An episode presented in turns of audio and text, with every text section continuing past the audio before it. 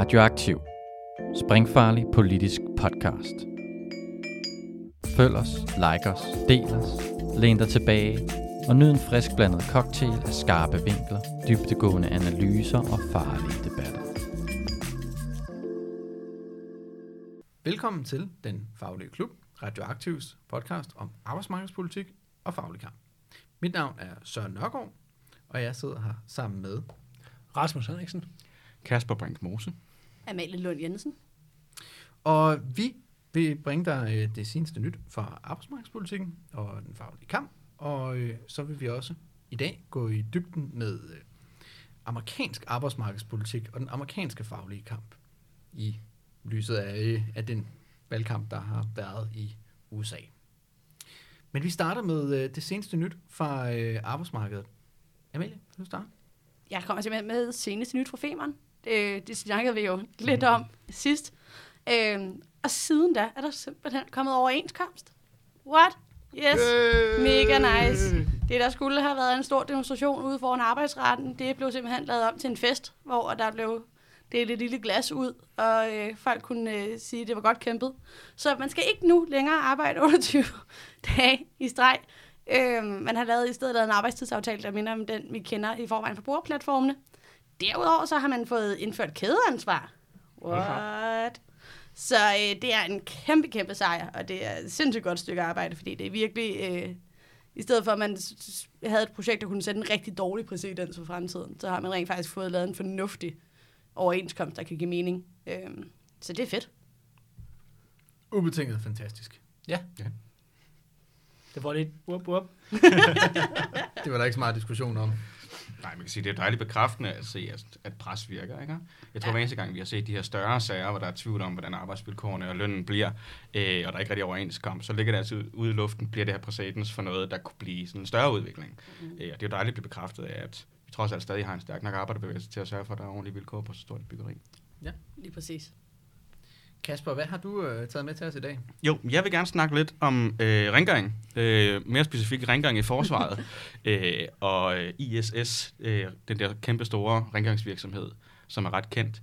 Det er sådan, at for et par år siden, så udliciterede man rengøring og forplejning i øh, forsvaret på diverse kaserner og faciliteter sådan nogle steder. Og det var så øh, ISS, der, der blev højst på den, øh, sagde, at de kunne gøre det bedst og billigst, og den har de så fået. Det er så mundet ud i, at Det er ret beset budt lavest. Ja, lige præcis. Som man altid gør, når der er, som man altid gør, når der er udbudsrunder.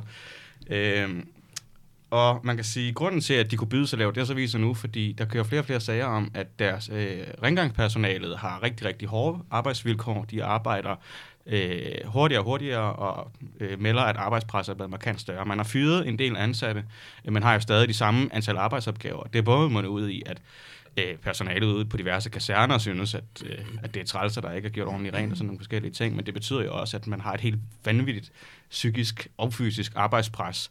Øh, der er for eksempel eksempel på øh, lokale rengøringsassistenter, der ringer til deres lokale øh, 3F-afdelingen og grædende i telefonen prøver at finde ud af, hvad i alverden de skal gøre, fordi at, øh, det går ondt i maven at gå på arbejde hver dag. Øh, og det er, jo, det er jo en voldsom sag, at, øh, at der er så mange øh, af de her ansatte, der har så dårlige vilkår. Og jeg tror, det jeg trækker ud af det er to ting. Delvis det, som, som Rasmus også nævner ganske rigtigt, at der er kæmpe store problemer med den måde, man laver udbud i Danmark, når man bare siger, at den sælger vi til den, der kan, der kan sige, at de kan gøre det billigst.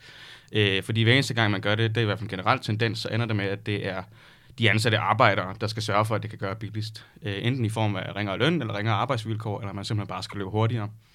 Øhm, og det andet er jo også interessant at se, at man godt, øh, når vi snakker om forringelser af arbejdsvilkår og løn, så handler det ikke altid om social dumping og om udlændinge eller østeuropæere. Det kan faktisk også godt lade sig gøre, at virksomheder simpelthen bare udnytter deres arbejdere voldsommere, end de gjorde i forvejen.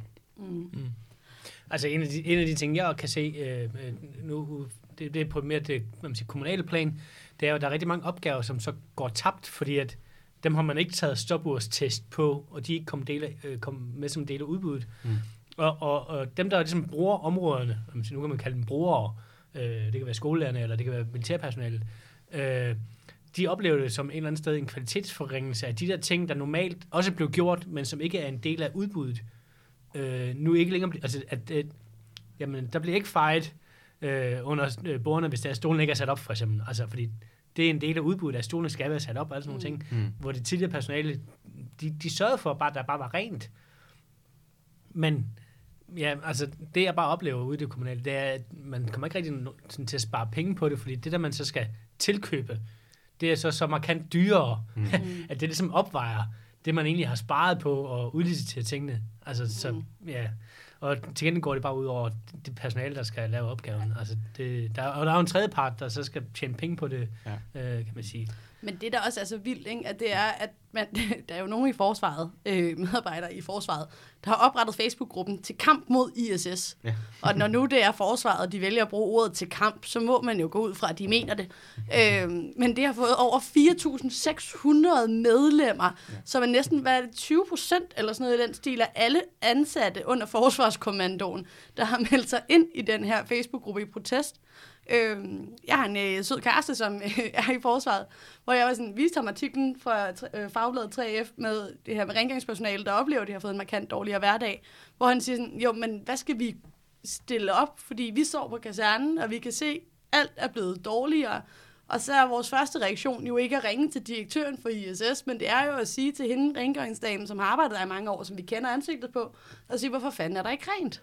Ja, og det er måske det, der er det allerstørste hvad man siger, problem i det her, det er, at dem, som står allerforrest i, i hvad man siger, skudlinjen, altså... Pun intended. Ja. altså rengøringspersonale, det er jo ikke dem, der er skyld i, at, at øh, man siger, chefen presser citronen øh, Nej, til mere, end hvad citronen kan holde til. Altså, og de, de, de, det er jo netop dem, som kommer til at tage tæskene for, at man har lavet et dårligt udbud, og man ikke har den tid, der nu skal til for at gøre tingene ordentligt, og alle de her ting. Mens der så sidder en bagved, og som dels skummer fløden, men også ikke tager de tæsk, øh, det nu er. Altså, jeg, jeg synes, det er ærgerligt, at man, man går til kamp mod sin et eller andet sted kollegaer jo. Mm. Altså, vi er jo alle sammen kollegaer bare i forskellige firmaer et eller andet sted, som arbejder. Ja.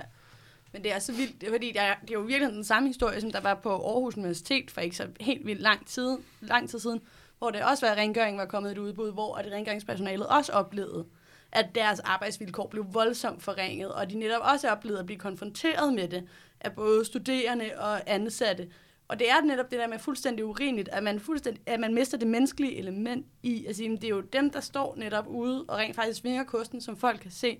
Det er dem, der modtager konsekvensen af, at den kvalitet, de laver, bliver dårligere, men det er jo ikke deres skyld, at kvaliteten er blevet dårligere. Hvis man også lige skal prøve at, at tage det op på et sådan andet niveau, end, øh, end bare at folk synes, det er klamt, så skal man jo også tænke på, at det her det er jo rent faktisk også en forringelse af arbejdsmiljøet Ja. ja. for alle dem, som er involveret. Altså, mm. fordi det her med, at der rent faktisk er rent, det her med, at der er ordentlig kantinedrift, og det her med, at bygningerne bliver vedligeholdt, og den slags ting og sager, er jo også noget, der betyder noget for alle de mange mennesker, som rent faktisk går på en arbejdsplads. Man kan også sige lige præcis i forsvaret, så det der med, der er jo i perioder, hvor at folk, der er ansat i forsvaret, lever på kasernerne. Og ikke kun mens de er i værnepligten, men også hvis det er, at de har øh, skydeperioder, øvelser, andet, der gør, at de ligesom i en, op til flere uger ad gangen er på deres arbejdsplads 24 timer i døgnet. Der betyder altså en kantinedrift ret meget, og det du får at spise ret meget, fordi det er dit eneste alternativ ja. til at spise noget som helst. Så derfor oplever de det jo også direkte, når det er, at de kan se noget ikke er lige så Ja, for der, der, går, funktionelt, der, som der det går det virkelig fra at være en arbejdsplads til også at være et hjem. Lige Altså- præcis. Og der betyder det ret meget, at man har en reel kantinedrift med ude personal, ja. uddannet personale, eller om det er bare et køleskab med nogle kedelige færdigretter. Ikke? Jo, lige præcis. Når det er hver dag ud og ind. Ja. Men det, det, er, det er en spændende sag. Rasmus, hvad har du taget med? Jamen, jeg har, jeg har taget det med, at øh, nu er det lige kommet frem, der er lige kommet en ny vismandsrapport, og øh, i den, der, der har man, øh, jeg ved ikke, om man kalder det opdaget, eller jeg ved ikke, om man kalder sådan noget i sin vismandsrapport, men i hvert fald kommet frem til, at øh, en mindre hård øh, optrapning af vores pensionsalder, øh, som der jo er, øh, er lavet aftale om, at øh, gennem velfærdsforliget fra 2006, hvor det er, at man hver femte år skal opjustere pensionsalderen med et år, fordi at vi forventeligt bliver, øh, kommer til at leve længere, så skal vi så også åbenbart arbejde længere, og det man har lavet aftale om, det er, at det er en til en. Hvis vi lever et år længere, skal vi arbejde et år længere. Nå, men i den her vismandsrapport, der øh, er de faktisk kommet frem til, at det ikke vil skyde den danske økonomi i fuldstændig sænk, hvis man laver en lidt blidere indfasning, eller man måske halverer øh, øh, hvad man siger, antallet af år, man, man ligesom stiger. Øh, og de kommer med flere modeller, faktisk. Øh, både, øh, både nogen, hvor man, hvad man siger, udskyder, øh, altså man, i stedet for, at man stiger med et år, eller et år gangen, så bliver det et halvt år gangen, øh, så man laver en, en, man siger, en længere indfasning af mm. de her øh, pensionsår. Øh, der er også nogen, hvor man i stedet for at hvad man siger, i, hvis man lever et år længere, jamen så, så i stedet for, at man skal arbejde et år længere, så arbejder man måske kun et halvt år eller, eller øh, otte måneder øh, længere. Øh, så igen, altså, man arbejder med flere modeller for en blødere indfasning. Øh, det eneste, de dog skriver, som jeg synes er ærgerligt, det er, at, at øh, en, en, et stop ved 69 eller 70 vil, stadigvæk ødelægge den danske økonomi, men altså 71, det ser det ikke som, som et problem længere, at man stopper, øh, hvad man siger, øh, stigningen der. Mm. Og man siger, med, med velfærdsforliget fra 2006, er der, der, der, der kommer vi jo til at munde ud med, at Danmark får Europas højeste pensionsalder på 74 år, og de nærmeste kommer til at ligge på 71. Så altså, vi ligger jo langt over øh, sammen, øh, andre lande, altså for eksempel, øh, jeg tror det er Italien og mm. øh, Frankrig og Tyskland, de kommer til at ligge på 71 år, øh, men, men hvor vi i Danmark kommer til at ligge helt tre år højere, altså, mm. så, så derfor kommer man måske mm. godt, øh, det håber der på, at man kommer til at stoppe den her, den her mm. øh, fuldstændig håbløse indfasning. Ja, jeg tror, at, at der, der er lidt flere ting, man, man lige skal huske øh, på det her. Det er for det første, det de har kigget på, det er jo, hvad, hvad gør det ved, ved sådan holdbarheden af statens økonomi, hvis man gør det her, og ikke har nogen finansiering af det. Mm. Og jeg tror ikke, der er nogen, der har en eller anden idé om, at man bare kunne gå ind og sige, at øh, når vi fastfryser pensionsalderen ved 69 eller 70 eller et eller andet i den retning, og selvfølgelig kommer vi ikke til at finansiere det. Det er der ikke nogen, der tænker. Folk er godt klar over, at selvfølgelig kommer det til at koste penge. Så det skal man altså også bare huske, hver gang man får de der dystre rapporter om, at, øh, om at det hele det vil være noget forfærdeligt noget, hvis at, øh, vi gjorde det her.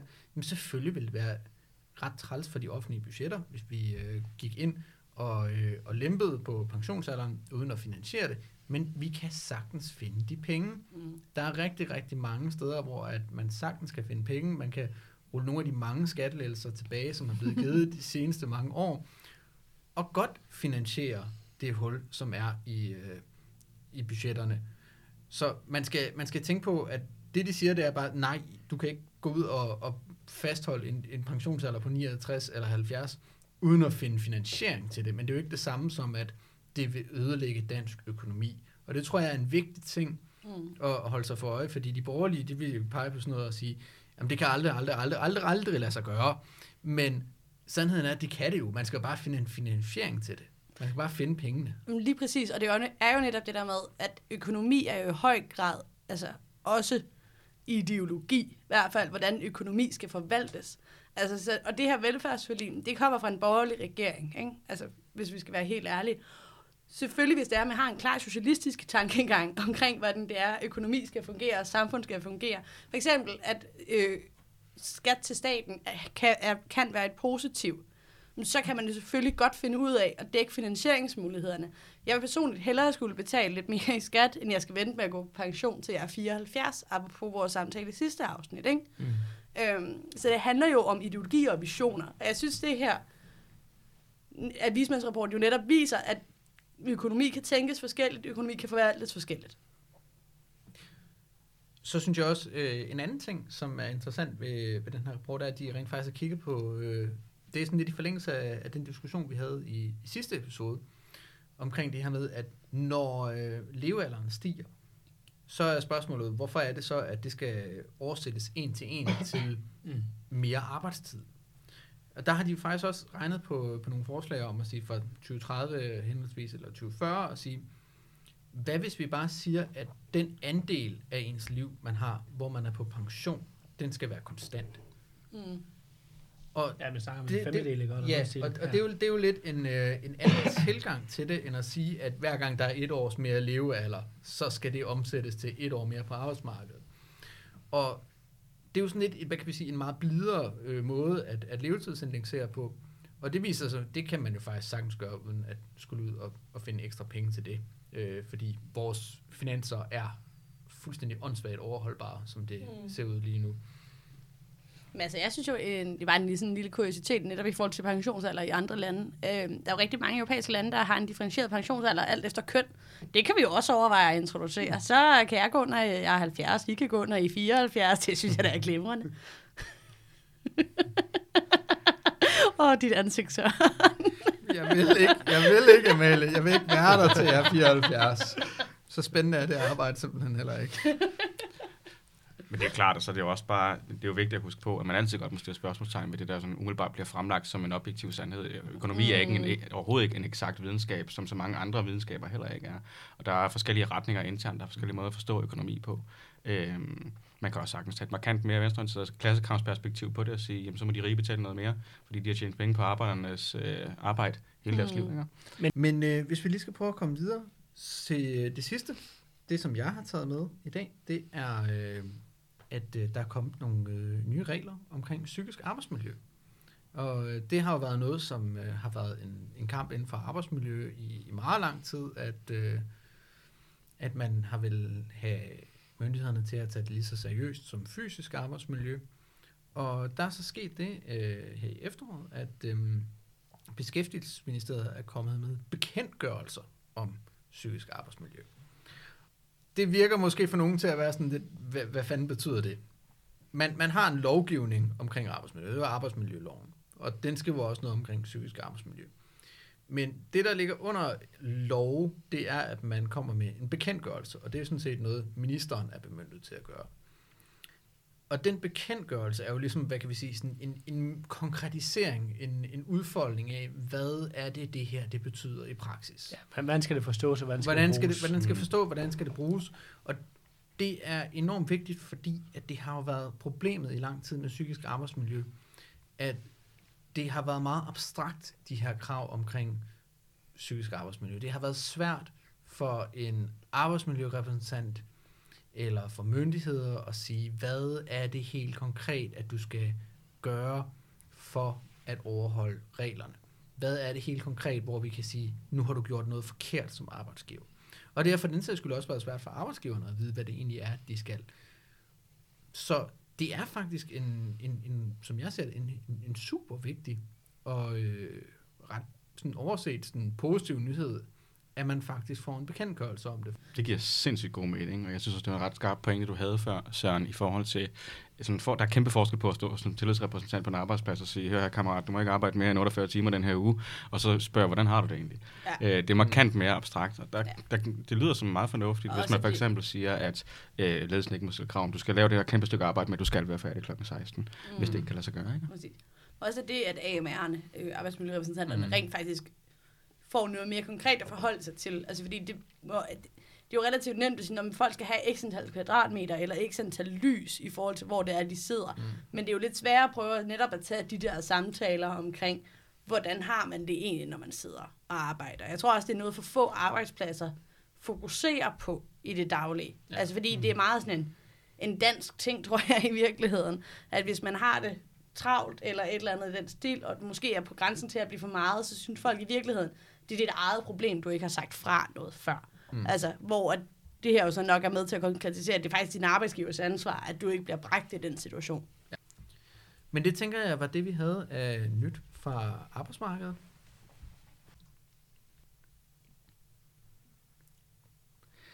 Dagens emne er amerikansk arbejdsmarkedspolitik og faglig kamp i USA. Det er selvfølgelig inspireret af det øh, valg, der lige har været i USA. Vi optager øh, her i, i slutningen af oktober, men øh, vi kommer til at øh, lægge det her afsnit op. Ja, det kommer til at lige præcis dagen efter, at øh, der har været valg i USA. Men vi tænker, at uanset hvad resultatet er, så vil det være interessant for ja, lytter at øh, vide lidt omkring, hvordan den amerikanske arbejdsmarkedsmodel egentlig fungerer. Er der noget, vi kan lære af den? Hvordan er det i praksis, det fungerer i USA med overenskomster og lønninger? Og hvad er det egentlig, der er de store arbejdsmarkedspolitiske uenigheder i forhold til det valg, der øh, lige har været?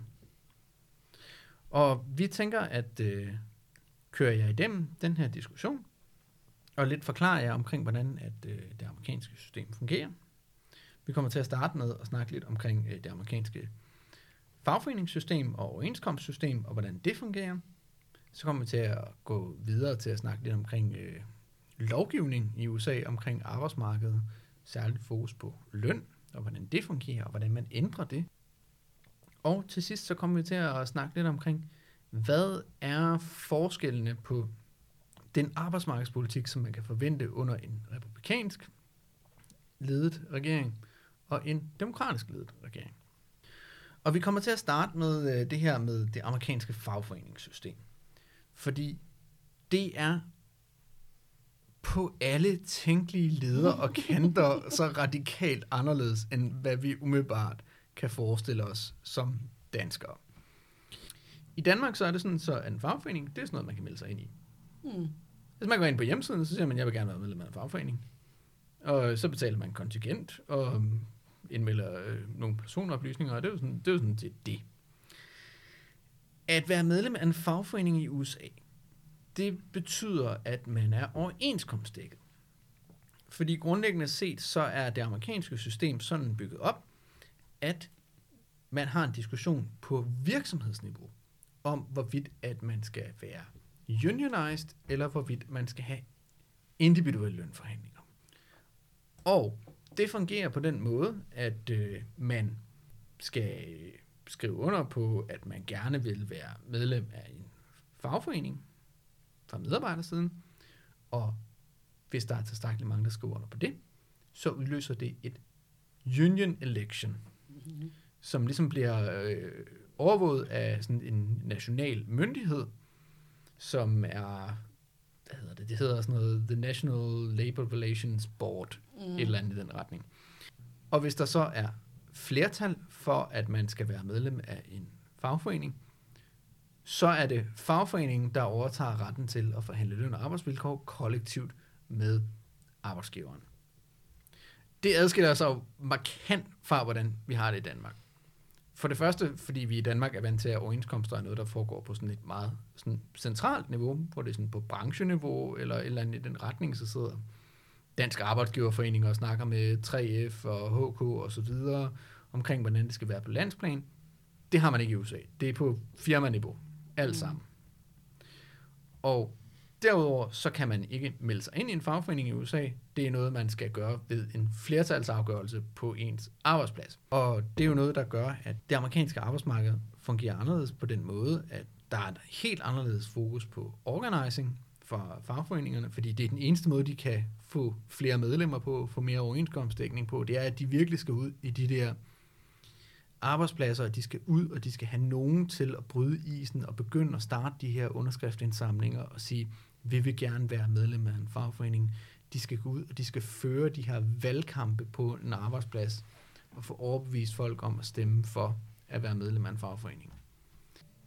Ja, men det har jo så også været, netop fokuset på organizing har jo også været en større diskussion, de så har haft internt i den amerikanske fagbevægelse. Øh, de havde en stor splittelse i midten af nullerne, hvor deres øh, udgave af FH splittede sig i to, fordi der var en del, der gerne ville fokusere på at give øh, kampagnestøtte til politikere, øh, for at politikerne skulle vedtage nogle fornuftige lovgivningsmæssige ting, og så en anden del, der ønskede, at de skulle, man skulle fokusere 100% på organizing, for at sørge for, at man havde en større bredde i tallene.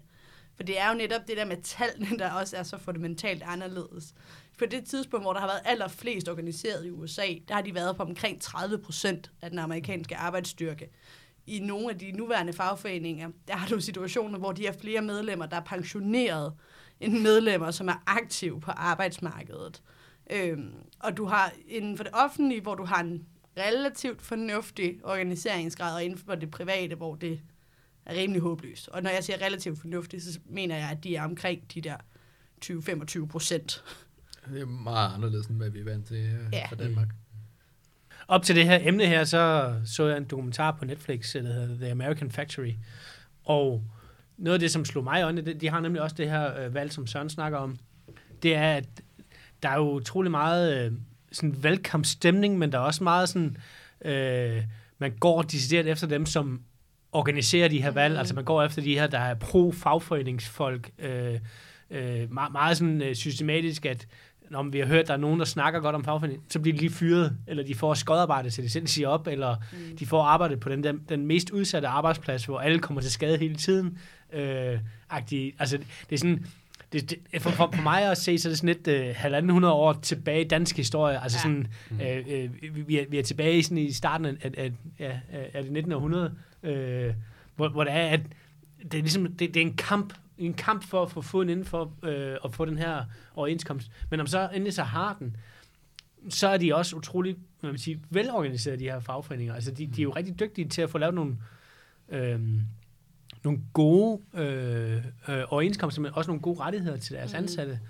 Ja. Øh, det, det ved jeg, øh, i, i, den her, i den her dokumentar, der, der, der, der ser man en, en, en, en tidligere øh, automobilfabrik, som så er lukket, det er en GM-fabrik.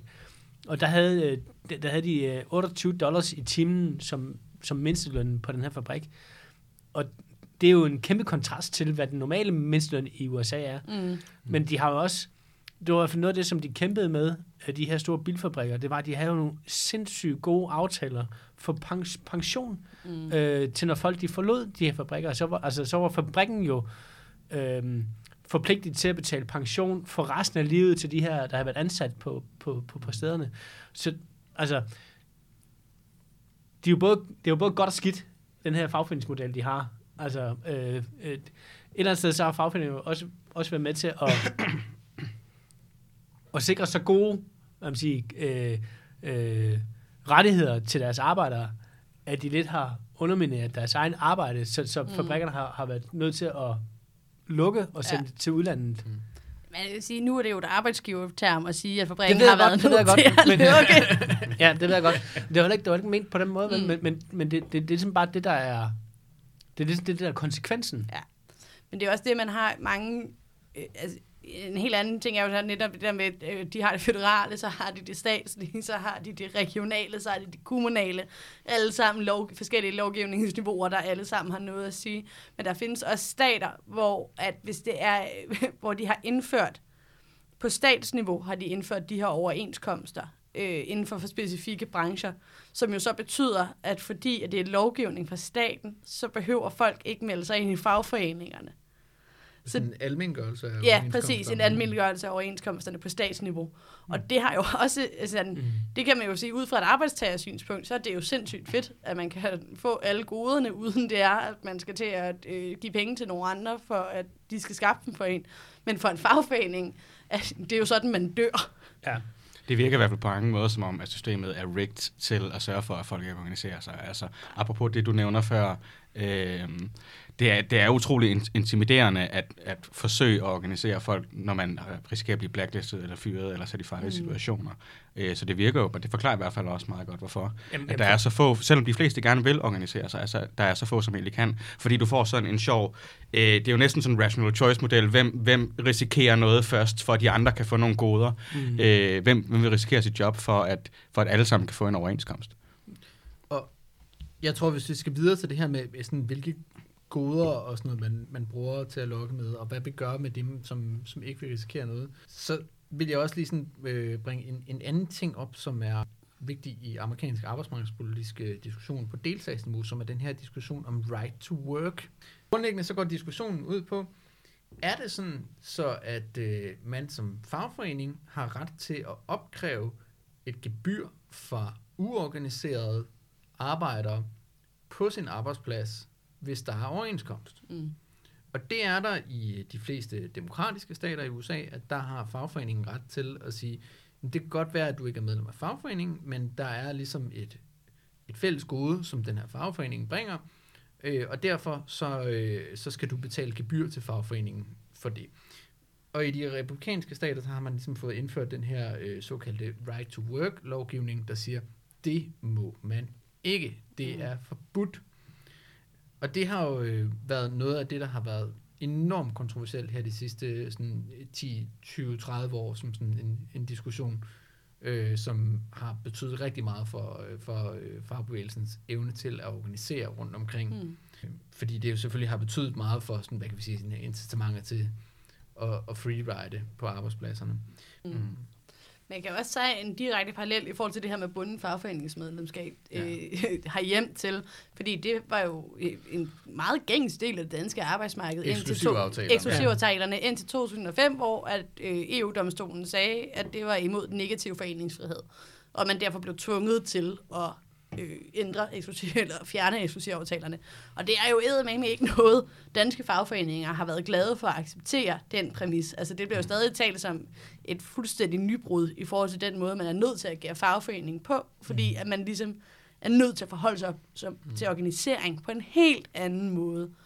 Og jeg tror, at de amerikanske fagforeningens problem har jo også været, at de har jo ikke haft et stærkt nok fundament til, at de kan overleve på den her altså sådan, at fuldstændig organiseringsgrad. Også fordi systemet er så anderledes. Men de har også haft en rigtig dårlig historie i forhold til, at de ikke ville lade kvinder være en del af fagforeningerne, og de ikke ville lade sorte være en del af fagforeningerne. Så rigtig mange af de folk, som der egentlig måske var mest motiveret for at melde sig ind i et fællesskab for at blive støttet, kunne ikke få lov til at være en del af det aktivt, før vi er helt hen i 70'erne. Ikke? Jeg vil bare lige gå tilbage, i, fordi du, du havde det her med, at der, der var nogle man sige, konservative kræfter, der får den her right to work ind. Altså, øh, hvad man siger, parallelt med selve fagforeningssystemet, så er der også helt sådan et, et system, eller hvad man siger, øh, nogle foreninger, eller institutter, eller tænketank, eller hvad man, ja, man kan nærmest kalde det en form for amerikansk øh, C-post, der ligesom er ude at hjælpe de her øh, virksomheder, når der er de her valg. Øh, der er blandt andet det, et af de største, det her Labor Rights Institute, eller Labor Research Institute, som ligesom er med til at, at hjælpe med at lave modkampagner. Mm. Øh, noget, noget, noget af den måde, de kan ligesom lave kampagne på, det er jo, at, at de forklarer, at det, det, jeg tror Kasper brugte det, det er tilbage til sovjettiden at melde sig ind i en fagforening, og altså, de vil bare tage dine penge, og øh, firmaet lukker, og alt sådan noget. Og, og, og sådan nogle møder, som de her, de laver, hvor de står og, og siger de her ting, jamen det, det er nogen, man kan blive tvunget til at være med i. Okay. Øh, Øh, blandt andet igen i den her dokumentar, der, der, får, der, der, der ser man, at i løbet af en uge, der er der tre møder af en times varighed, og man er tvunget med. Mm. Og møder man ikke op, så er man fyret. Mm. Og det er bare sådan, og du stiller spørgsmål, så er du fyret. Altså, det, det, er sådan, det, det, det er ret hårdt og ret kontant. Øh. Og der kom faktisk der kom en ny lovgivning for, hvad er det, et par år siden, om at hvis det er virksomheder, der bruger de her konsulentbyråer til at overtale deres medarbejdere til, at der ikke skal være en fagforening, så skal de offentliggøre øh, dels hvad for et bureau, de har brugt, og hvor mange penge, de har brugt på det. Men det er altså noget, de kun skal offentliggøre en gang om året. Og det her valg tager jo ikke et år at gennemføre. Så der kan man så ende i situation, hvor så har man stemt nej, fordi man troede på det, så har så fundet ud af, at det her, de altså betalt den her virksomhed 4 millioner for, dollars for, at de skulle synes. Mm. Altså. Jeg tror, det, det kommer vi nok til, når vi skal snakke omkring, øh, hvad kan vi sige, den, de politiske stakes ved, øh, ved, ved valget.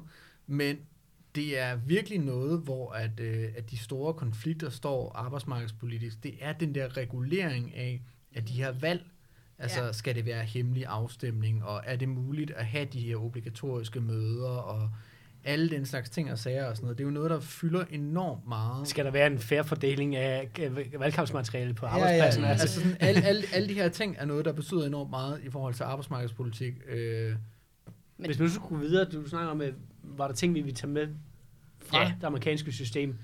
Altså, så tror jeg faktisk, altså, i, i forhold til overenskomstforhandling, altså hvis vi nu har en overenskomstforhandling her i, i, i Danmark, så, så kunne jeg et eller andet sted godt tænke mig, at man havde de her lokale valgkampe ude på arbejdspladser. Selvfølgelig, øh, hvor det er fair fordelt, at, øh, at ja og nej, så begge to kan blive repræsenteret, og, og man kan få, hvad man sige, øh, synspunkter op at vende. Altså, lige, lige nu er der jo ikke, der er jo ikke valgkamp, eller der er jo ikke øh, debat som sådan, øh, når, når, man, når man har de her overenskomstafstemninger. Øh, det, det er sådan meget, øh, hører man til den ene fløj i, øh, i, i, i Facebook-feedet, eller hører man til den anden mm. fløj i Altså, hvem er det, der øh, hvad man siger, kommer med information og sådan noget? Altså, på, på den måde kunne jeg godt tænke mig, at der var lidt mere øh, hvad man siger, valgkampsagtigt, når der er vores enkomst, det skal til afstemning. Altså, det, Ja.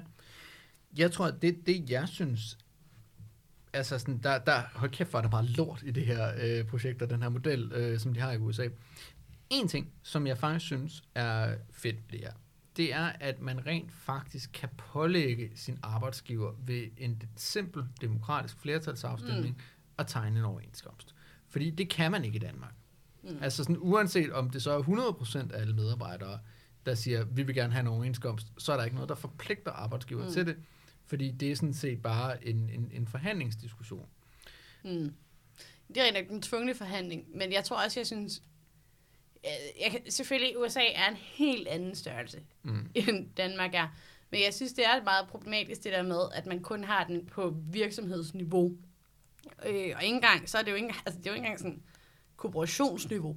Det er den enkelte fabrik, Mm. ja. vi snakker om. Det er produktion, produktionsenheder. Præcis. Øhm, fordi det gør også, at det gør det sværere for arbejdere rent faktisk at forene sig og gå sammen om at få nogle mål, fordi at det bliver så forskelligt. Nå, hvad er det, vi har behov for lige præcis her? Mm. Versus hvad er det, vi har behov for lige præcis her?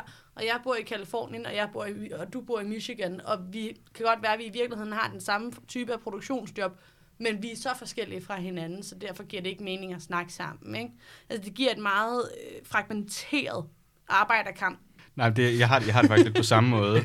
øh, jeg, jeg, jeg, det er rigtigt, USA er en helt anden størrelse, men når man kigger på det rent strukturelt, så ligner det bare, at de er 100 år bagud. Eller sådan. Mm. I Danmark er det en ret at kunne organisere sig. Det har været siden 1899, mm. og det er det stadig ikke i USA. I hvert fald ikke de facto, at man har ret til at organisere sig. Og derfor får man sådan en sjov, sådan modsatrettet forhold, hvor man på den ene side, så, hvad hedder det, så bliver det at være organiseret øh, et privilegie. Fordi de få steder, hvor man rent faktisk har en overenskomst, og hvor der er en aftale med fagforening, så har man nogle sindssygt gode forhold, og det har alle andre bare ikke. På den anden side, så har man nemlig sådan en, en ret stor del af arbejderklassen, der bare har, har elendige i vilkår.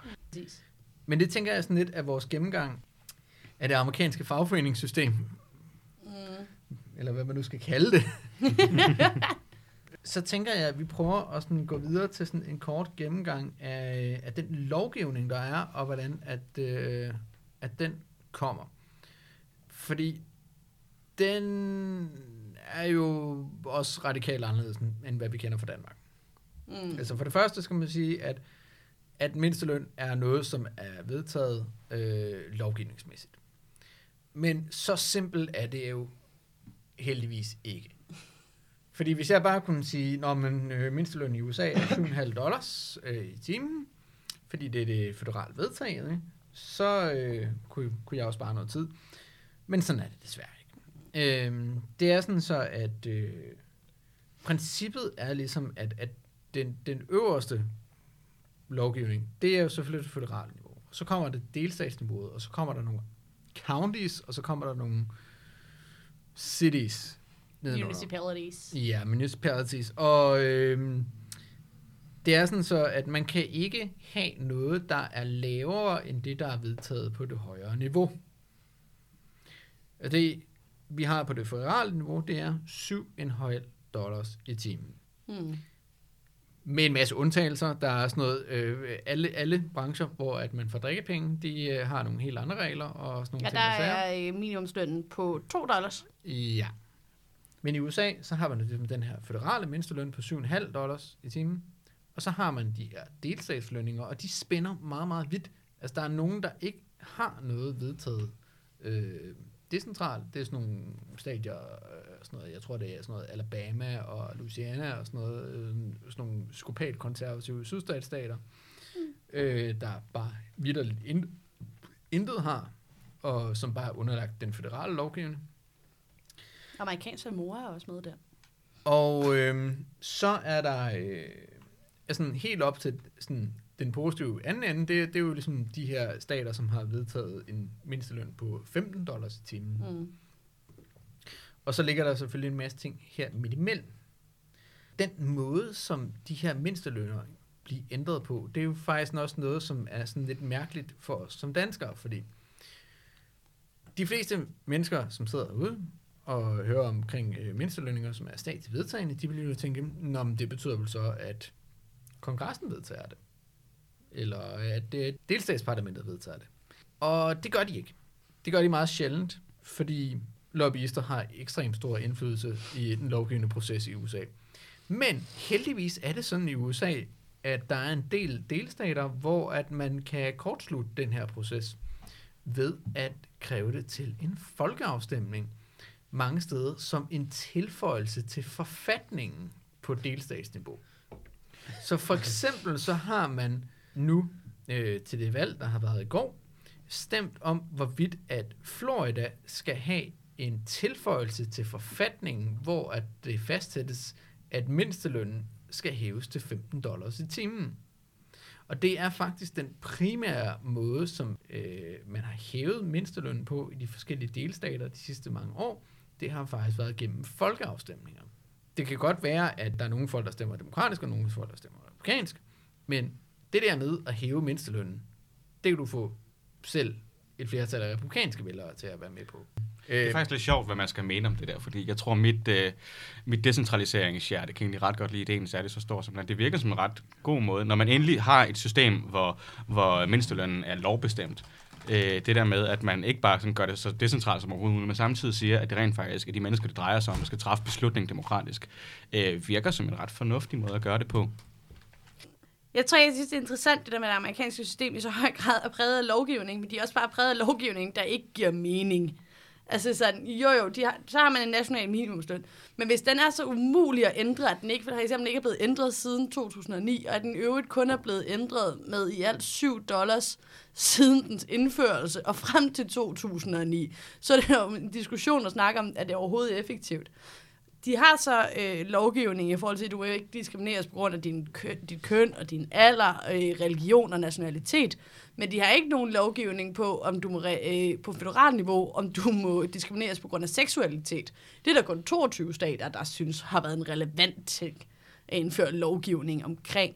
Så fordi deres system er så rigidt og så langsomt, som det er, og alligevel er deres arbejdsmarked er så relativt lovgivningsbaseret alligevel, gør det jo, at du som almindelig arbejdstager står i nærmest en situation, hvor du intet kan. Og det synes jeg er dybt problematisk. Mening. Jeg tror, det er ret vigtigt, hvis vi med den her diskussion gerne vil finde frem til det bedst mulige system, så skal vi snakke om noget andet end USA. Øh, fordi, øh, altså på federalt niveau, hvis du kigger på det rent forfatningsmæssigt, det er der også forskere, der har skrevet om, der er forskere i demokrati, sådan, det er lavet til at være langsomt, det er lavet til at være rigidt. Det er generelt sådan et meget konservativt grundlag. Du har to kammersystemer, der skal blive enige, og samtidig en præsident oveni. Det er lavet til at være reaktionært. Øh, så det, det er slet ikke en mulighed, ser jeg. Altså, når du så samtidig tager et USA af et land, hvor store virksomheder har vanvittigt øh, enorme mængder magt, øh, så bliver det svært sådan noget som at hæve mindstelanden. Mm. Øh, når du så samtidig har et fagforeningssystem, der ikke rigtig fungerer, og hvor de fleste ikke får lov at være medlem, så har man lidt kun delstatsniveauet tilbage. Øh, og så tænker jeg, at det giver mening at gøre det på, ved en folkeafstemning. I forhold til, til nogle af de ting, der også blev nævnt før øh, omkring USA, så en af de få ting, som jeg har sådan lidt øh, faldt over i, øh, i forhold til amerikansk arbejdsmarkedslovgivning, som jeg synes er, er enormt interessant, det er deres sociale klausuler på diskriminationsområdet. Mm. Fordi der har de jo rent faktisk, øhm, i forlængelse af, af sådan hele det her med affirmative action og så videre, så har de i forhold til etnicitet og køn, øhm, og på et eller andet tidspunkt forhåbentlig også øh, seksualitet og så videre, men der har de en, en, en positiv arbejdsgiverforpligtelse til, at man ansætter ligeligt. Og det står i meget stærk modsætning til hvad kan vi sige, den danske øh, lovgivning omkring diskrimination. Den, altså i forhold til øh, ligebehandlingsloven, der, der skal man ligesom øh, sandsynliggøre en eller anden form for, for diskrimination i den individuelle ansættelse. Mm. Men i USA, der er det simpelthen bare sådan, at hvis du er en, øh, en leverandør til, øh, på det federale niveau, jamen, så kan det godt være, at der ikke kan sandsynliggøres diskrimination, men du skal stadigvæk rent faktisk bare have en mangfoldig arbejdsstyrke. Mm. Altså, hvis det, hvis det er sådan, så at du ikke kan godt gøre, hvorfor er det egentlig, at der er flere mænd end kvinder i, i lederpositioner, jamen, så kan du ikke vinde det her federale udbud Mm.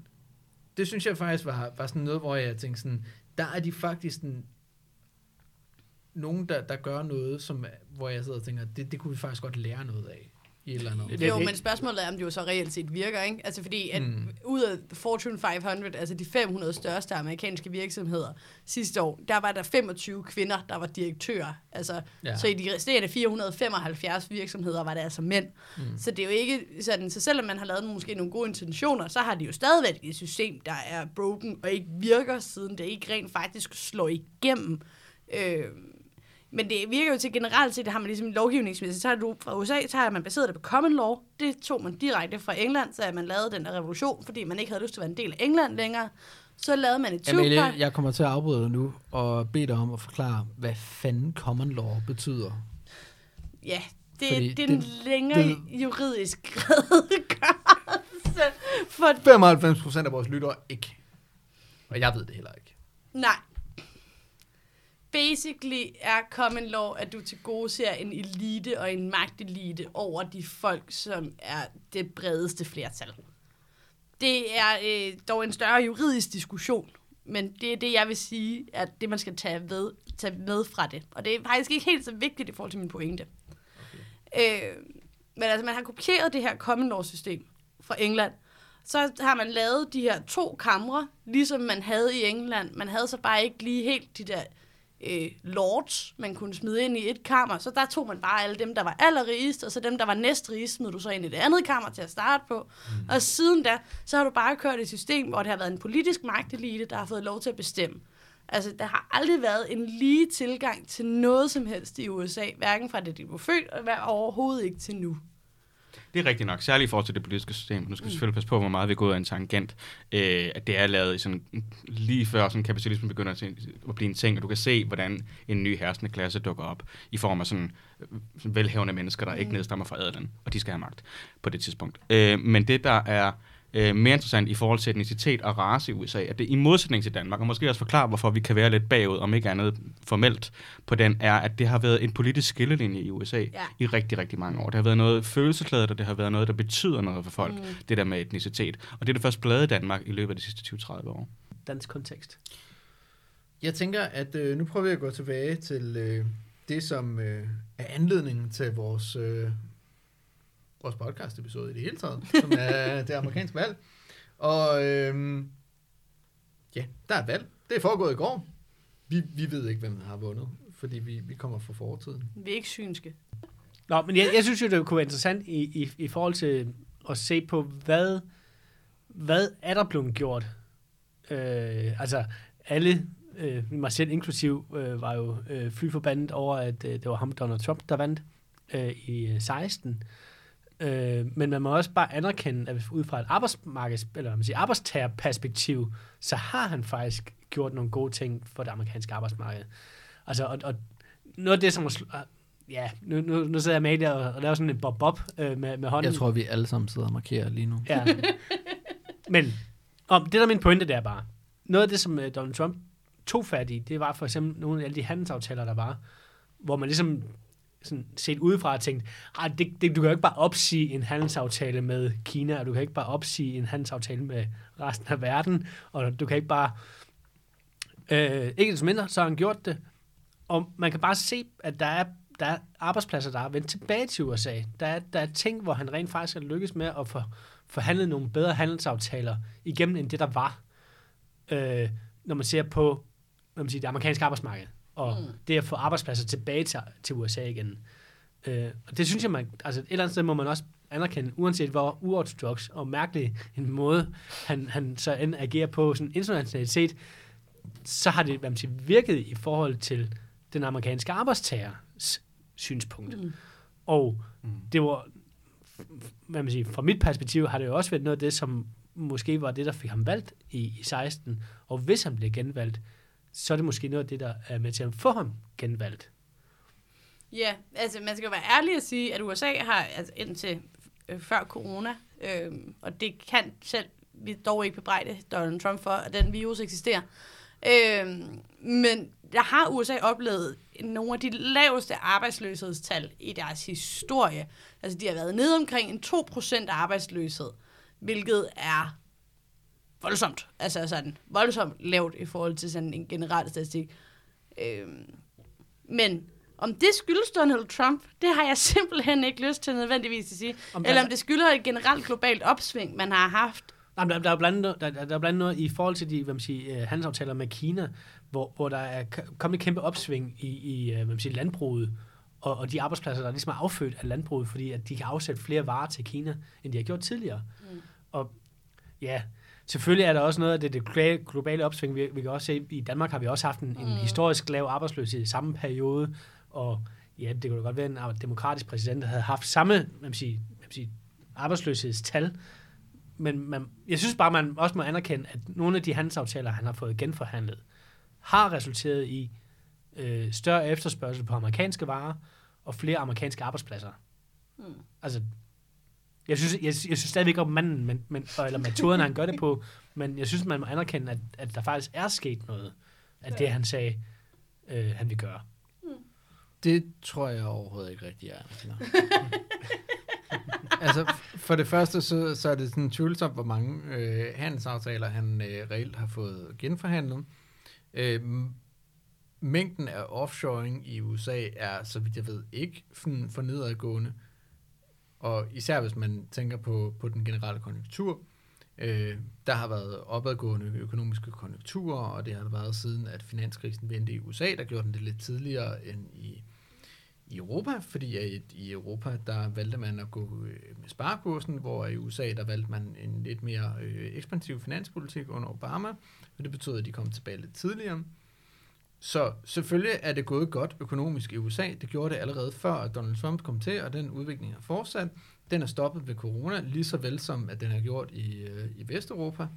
Øh, så altså, jeg, jeg ser ikke nogen grund til at tro, at det skulle være noget, der kunne tilskrives det. Jeg vil hellere fokusere på de ting, der er blevet gjort i forhold til arbejdstagerrettigheder.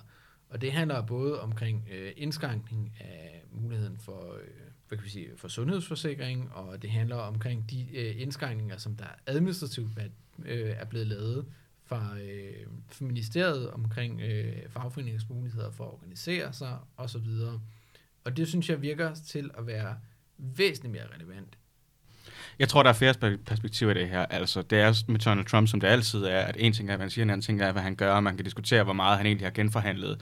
Øh, men en af de grunde til, at han overhovedet blev valgt, har jo nok været hans antiglobaliseringsstandpunkter. Mm. Og det synes jeg er en relevant diskussion. Øh, man kan også se, nu har de kørt det der handelskrig med, med Kina på nogle bestemte områder, nogle bestemte brancher. For eksempel, alumi, når man lægger højere tolv på aluminium, så styrker det alu- aluminiumsbranchen i USA. Og det betyder bare helt konkret, at der er nogle fabriksarbejdere, der kunne få deres job tilbage. Og det er jo sådan noget, der er relevant at diskutere, hvordan globaliseret kapitalisme har skabt både større ulighed internt i de vestlige lande, men også globalt. Mm. Øhm, og det er jo ligesom den, han taget ind i. Udover det er han en stor kapitalist og mega borgerlig, og det forklarer jo også, hvorfor han generelt har forringet øh, arbejdstagerrettigheder. Øh, rettigheder. men, men jeg synes, det er generelt en relevant diskussion, som, som Donald Trump, om det er med vilje eller ved du uheld, har talt sig ind i på den rigtige side. Altså, kan Kasper, øh, hvad man siger, forstærker jo bare lidt min, hvad man siger, take på det. Øh, jeg, jeg tror også, jeg starter med at sige, isoleret set på handelsaftaler har han, har han gjort det godt. Og her, her, her sådan, snakker vi så om Rasmus, han på en sådan padle, ikke? Øh, tilbage.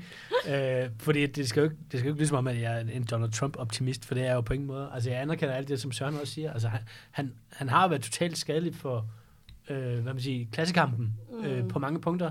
Altså, øh, de vinderne af Donald Trumps regeringsperiode øh, har været øh, 1%'erne og øh, 0,01%'erne. Mm. Helt klart, altså, der var en opgørelse den anden dag.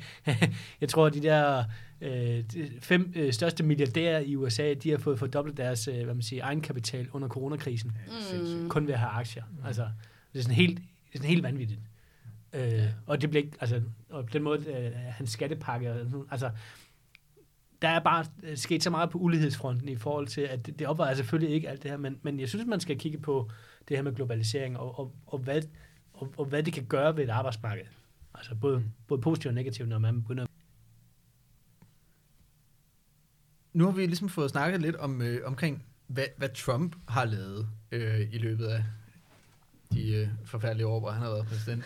Men øh, et andet spørgsmål er, hvad kan vi forvente, at der egentlig sker af skift, hvis øh, demokraterne øh, får magten? Og der skal vi selvfølgelig være øh, opmærksom på, at øh, en del af det er selvfølgelig, øh, om Biden bliver præsident, men øh, og hvis det sker, så har han jo sandsynligvis også flertal i repræsentanternes hus, men spørgsmålet er også, om der lige kommer et flertal i senatet. Så det er lidt mere øh, sofistikeret end bare, hvad er det Biden vil. Men spørgsmålet er, hvad kan vi forvente? Altså, jeg er lidt i tvivl, fordi det virker lidt som om, Ja. at, at, altså, at Bidens uh, taktik indtil videre, det er at sige så lidt som overhovedet muligt. Mm. Altså, Ja. sig, sig så lidt, der kan der er konkret, men mere sådan i, i brede termer, jeg vil være den alfaderlige figur, i, som samler Mm. USA, og sådan noget bla bla bla. Øh, og det, det virker jo så lidt andet sted for godt for ham, ikke? Op, fordi at at Trump så bare træder i spedalen i stedet for. Men, men jeg, jeg, har, jeg har altid lidt svært ved, at, altså, han bliver jo mange uh, set som en centrist, mm. øh, Mm. så hvor meget mere, hvad man siger, venstrefløjs i det amerikanske perspektiv er, altså, hvor, hvor- meget kan han flytte, eller hvor meget vil han Mm. flytte? gik ind og, og kiggede på, hvad øh, det demokratiske parti har, har vedtaget i forhold til deres valgprogram. Øh, fordi det gør de jo, når de har konvent i de amerikanske partier, så vedtager de et valgprogram, og det fylder sådan noget øh, 800 sider eller et eller andet. Mm. Men det betyder ligesom også, at de får beskrevet ret mange ting. Øh, og der sad jeg og læste lidt omkring, hvad, hvad de tænker i forhold til arbejdsmarkedet. Noget af det, som de, de virkelig fokuserede på, det var at få gennemført et PRO Act, øh, som er et stykke lovgivning, som ligesom vil reformere øh, fagforeningers mulighed for at organisere, blandt andet gøre det til grund for, øh, for usaglig afskedelse, at man bliver fyret, fordi man laver fagforeningsorganisering. Mm. Det er sådan lidt fuldstændig vanvittigt for os i, i Danmark at tænke, at sådan, det ikke skulle være en kriminel øh, afskedelse at, at være sådan et, jamen, det er fordi, du gerne vil være medlem af en fagforening, men det er det ikke i USA. Mm. Så det vil man gerne indføre, og så vil man gerne øh, indføre sådan forskellige andre former for, for reformer der. Og så ligger der jo også bare rigtig mange andre ting, som også sådan ligger sig op af det, det arbejdsmarkedspolitiske i, i USA. Øhm, altså der er selvfølgelig noget mindsteløn og så videre, men der er jo også sådan noget øh, som barsels øh, forældreoverlov i USA, fordi det er jo hvad, det er for den eneste sådan rige stat i, i Vesten, som ikke har en, øh, en garanteret ret til barselsoverlov. Men en ting, jeg synes er interessant, fordi det er jo, at man tilbage i 2016, så tager, øh, havde man en, en enorm stor fagforeningskampagne øh, blandt folk, der arbejder inden for fast food, at man vil have øh, op på de her 15 dollars. Ja. Fight for 15. Lige præcis. Øh, og det ved jeg, det var en del af deres valgprogram i 2016. Jeg skal ikke kunne mm. sige, om det også er det den dag i dag. Det, og det er jo en positiv takt, i hvert fald at se. Men man skal også bare huske på, at Biden han er altså tættere på 100, end han er på 50. Ikke? Øh, som det han virker til meget netop at have den her forvaltnings forventning. Altså sådan, at det, det han vil... Ægte socialdemokrat. Ja, det ved jeg ikke, hvis bare. Øh, men, men han vil ind, og så vil han sørge for, at det hele ikke bliver lige så dumt, som det Trump vil gøre. Og det er jo også fuldstændig erhverdigt, men det betyder jo ikke nødvendigvis, at der kommer til at ske hverken reformer, udvikling eller noget som helst andet synderligt positivt. Nej. Altså sådan, det, at du bare gerne vil stoppe branden, men ikke vil bygge et nyt hus, genopbygge huset, er jo ikke nødvendigvis super godt for en arbejdstager, vel?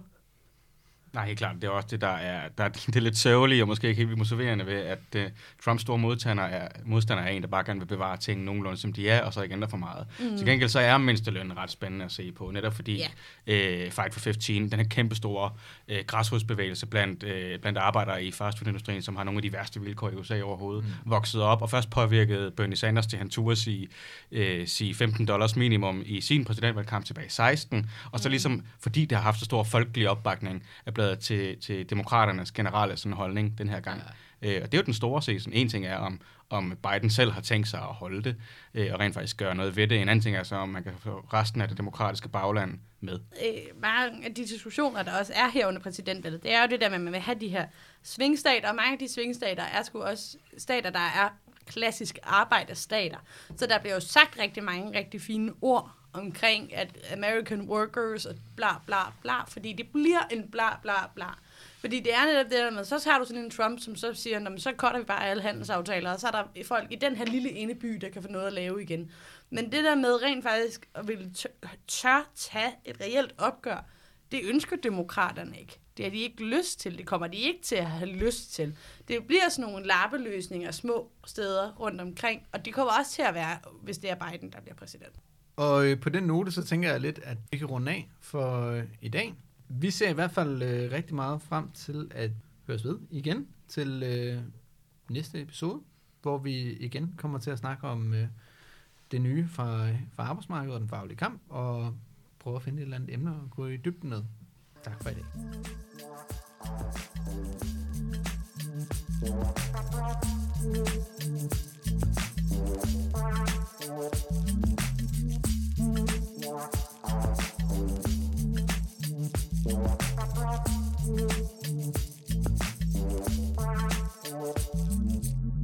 Oh ja.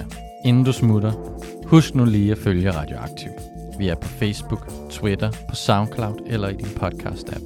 En række af vores podcasts udkommer også som video på YouTube. Du må også gerne dele os med dine venner. Hvis du er ellevild, så kan du gå ind på solidaritet.dk og blive medlem af vores mediehus.